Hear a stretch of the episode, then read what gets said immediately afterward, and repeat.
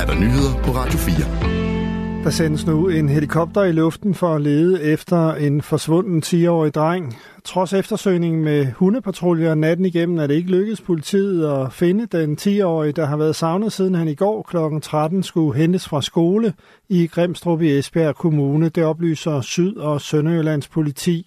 Fra en vagtchef lød det kort før midnat, at drengen ikke var mødt op, da han skulle hente sig en taxabus. Der er ikke mistanke om, at der er sket noget kriminelt, oplyste vagtchefen. Syd- og Sønderjyllands politi har offentliggjort billede og navn på den 10-årige dreng på X. Politiet anmoder om, at man ringer til politiet på 114, hvis man har oplysninger om, hvor drengen befinder sig. Ungarns parlamentsformand har underskrevet ratificeringen af Sveriges NATO-ansøgning. Det fremgår ifølge Reuters af det ungarske parlaments hjemmeside.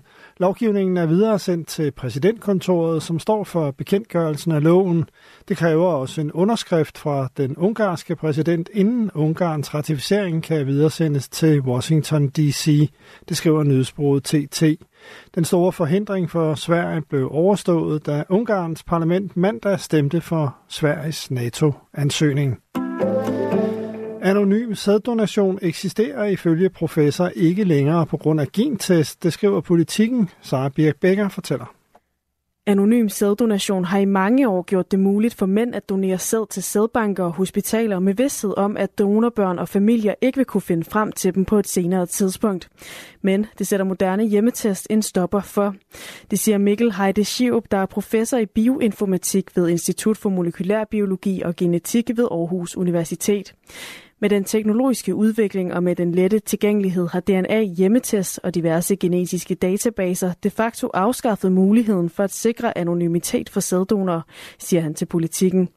Ved hjælp af tjenester som MyHeritage, 23andMe og Ancestry kan alle og enhver, og altså også donorbørn, indsende et mundskrab med DNA-materiale til virksomhederne. Her sammenlignes DNA'en med de mange millioner af brugere, som allerede har indsendt data. Og har en bruger, som er i familie med sæddonoren, sendt sin egen DNA ind, ja, så vil donorbarnet få et match. Tjenesterne giver derefter et bud på, hvilken familiær relation der kan være tale om, og derfra er det via sociale medier ofte ikke svært at finde frem til donoren. Russiske luftangreb har i nat dræbt mindst to i de ukrainske regioner Odessa og Kharkiv. Det oplyser de ukrainske myndigheder, skriver AFP. Myndighederne i Odessa har oplyst, at russiske droneangreb har beskadiget flere lejlighedskomplekser i havnebyen. Bystyret i nordøstlige Kharkiv oplyser, at et droneangreb har ødelagt flere køretøjer og beboelsesejendomme. De dødelige angreb kom, mens luftsirenerne var i gang i flere regioner i det østlige Ukraine.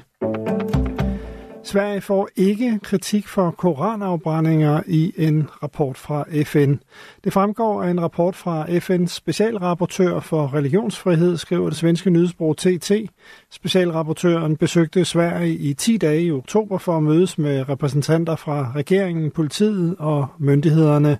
I rapporten bliver det konkluderet, at Sverige både retligt og politisk har et stærkt værn af religionsfriheden. I både Danmark og Sverige har der været en række eksempler på koranafbrændinger, som har skabt protester i flere muslimske lande. I Danmark har det ført til den omstridte koranlov, der gør det ulovligt at skænde religiøse skrifter.